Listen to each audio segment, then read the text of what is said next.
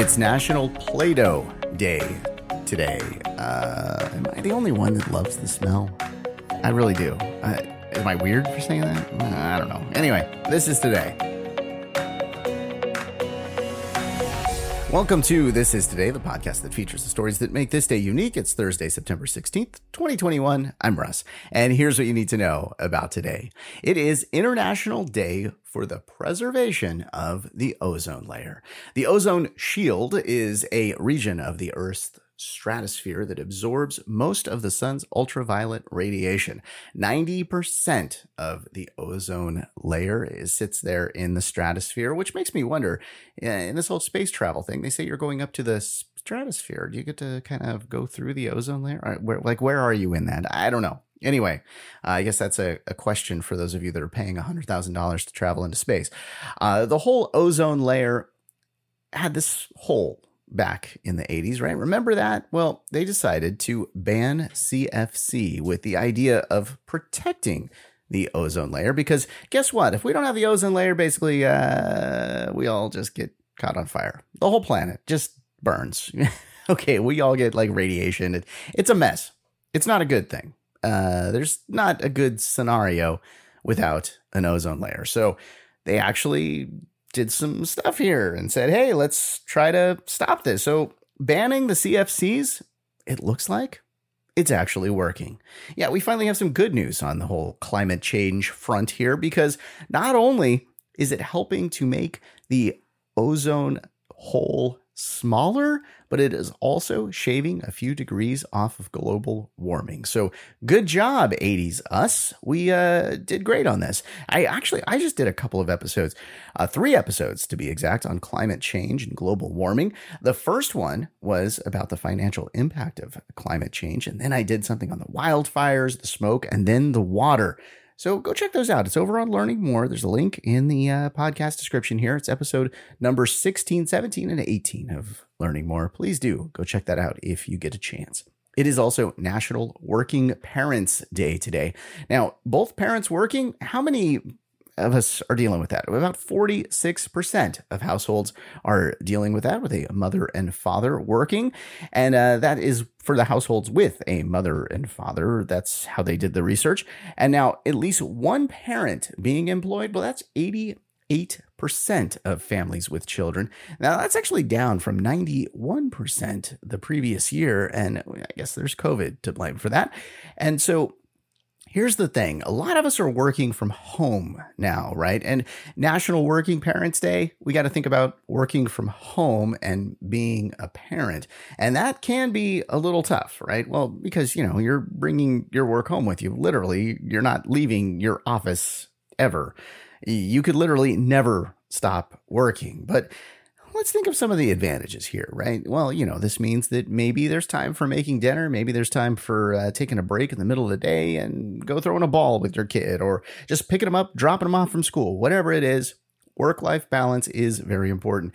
Make sure you shut off that computer at a certain time and walk away from those devices so that you do get that time with your kids for, uh, especially for today, for National Working Parents Day. It is also National Step Family Day today. And looking at that same data from the uh, previous story there, well, yeah, over 30% of the population under 18 live in a step family. So here's a day for you. And of course, I got to mention the Brady Bunch. I mean, come on, the most famous step family of all. It is also National Play Doh Day today. And as I mentioned in the open there, I love the smell. I don't know why. Maybe it just takes me back to childhood. The, thing was, though, Play Doh originally, it wasn't meant to be a toy. It was actually meant to be a wallpaper cleaner. yeah, how, how 70s is that, right? Yeah. Uh, Joe McVicker uh, made this stuff. It was a simple mixture. It was basically water, flour, and salt. Those are the main ingredients of it. And they turned it into a toy. They made red, blue, yellow, and white, and those were the only brands. Now, of course, there's about 50 different colors available. Of course, if you make something, then it all just turns into that weird gray color. It is also National Cinnamon Raisin Bread Day today. Per slice, you got about 100 calories in this thing, which, since we did the story on the Boston Cream Donut, I believe that was 300 calories. Uh, so you can have three slices of cinnamon raisin bread or one of those Boston cream donuts from Dunkin'. Uh, you know what? Choose whatever you want. I won't judge. It is National Guacamole Day today as well. And this one I'm going to judge you on because I love me some guacamole. And if you don't make it right, I'm not going to be happy. So, what do you do? Well, I'll tell you some ways to make it. But first, let's talk about the origins of this. It comes from South Central Mexico, where avocados just grow naturally, right? They're there. And the Aztecs were there. So they started kind of making guacamole. Uh, and guess what? They didn't call the avocado and avocado. Originally, it was called an alligator pear. I, I think that's actually the United States uh, that gave it that horrible name, but eventually it would become avocado. I can't imagine eating alligator pear toast. That just doesn't work. Anyway, so here's what you do for guacamole. First of all, you can either, you got an option here. If you like it chunky, then you're going to use one of those uh, like potato mashers. If you don't like it chunky, you like it more creamy, then use a couple of forks. I just like squish it down with a couple of forks. Uh, and, you know, all you have to do really is add some garlic and some salt and some lime and you are good. That is all you need typically for a guacamole, but you can also add some of the same ingredients that you would add into like a salsa fresco, you know, uh, tomatoes and some sort of uh, chili type of thing, some onions. You can do that, but I like it just like, you know, I like to taste the avocado. so I don't like putting all that other stuff in there. A little garlic, a little salt, little lime. That's all you need. By the way, the largest serving of guacamole ever, well, that was 8,351 pounds. And that was achieved in Mexico for the Avocado Festival in 2018. Gee, I wonder how much Chipotle would charge for that much guacamole since they charge like $5 for a spoonful. Anyway, let's take a look at our historical events. Let's start in 1620. The Pilgrims set sail on the Mayflower from England. Yeah, okay not exactly the best time to sail across the ocean, especially back then, right? Now, they were originally set to leave at the start of summer, but there were delays in getting supplies, so it didn't quite work out for them. So, there you go. They left on this day. They spent 66 days at sea, only to arrive in an unfamiliar place in the cold of winter.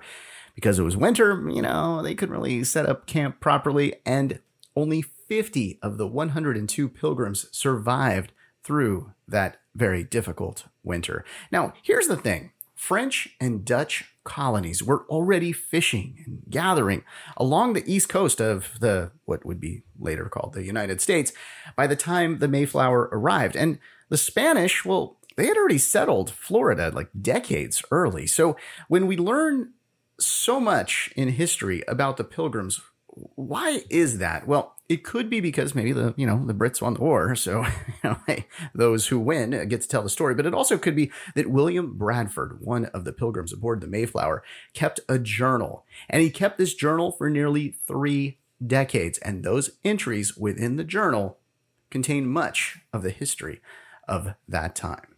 Okay, we had so many days to talk about, and so much information to go through just about guacamole really uh, is that i couldn't cover all of the events. So let's tell you some of the other ones real quick here. 1908 general motors corporation was founded. 1968 richard nixon appeared on laugh-in in 1984 miami vice premiered. And in 1994 there was a fire in the White House. Yeah, smoky electrical fire. Not too much damage, but there you go. Let's take a look at some of our birthdays for today. James Cash Penney was born on this day in 1875. Lauren Bacall was born on this day in 1924. Mickey Rourke was born on this day in 1952. Molly Shannon turns 57. Marc Anthony is 53. Amy Poehler is 50. Alexis Bledel is 40. And Nick Jonas is 29. That is your look at September 16th. Thanks for listening to This Is Today. We do our best to pull together all the correct information. If we made a mistake and you heard it, you're super smart and we're super sorry. Be sure to subscribe wherever you get your podcasts and give us a five star if you think we deserve it. If you'd like to make sure that we cover something in a future episode, just let us know. Head over to thisistodaypodcast.com and you can make suggestions, give us feedback, and see our other podcasts. We love to hear from you. I hope you enjoyed learning about today. I'm Russ, and I will talk to you tomorrow. Have a great day.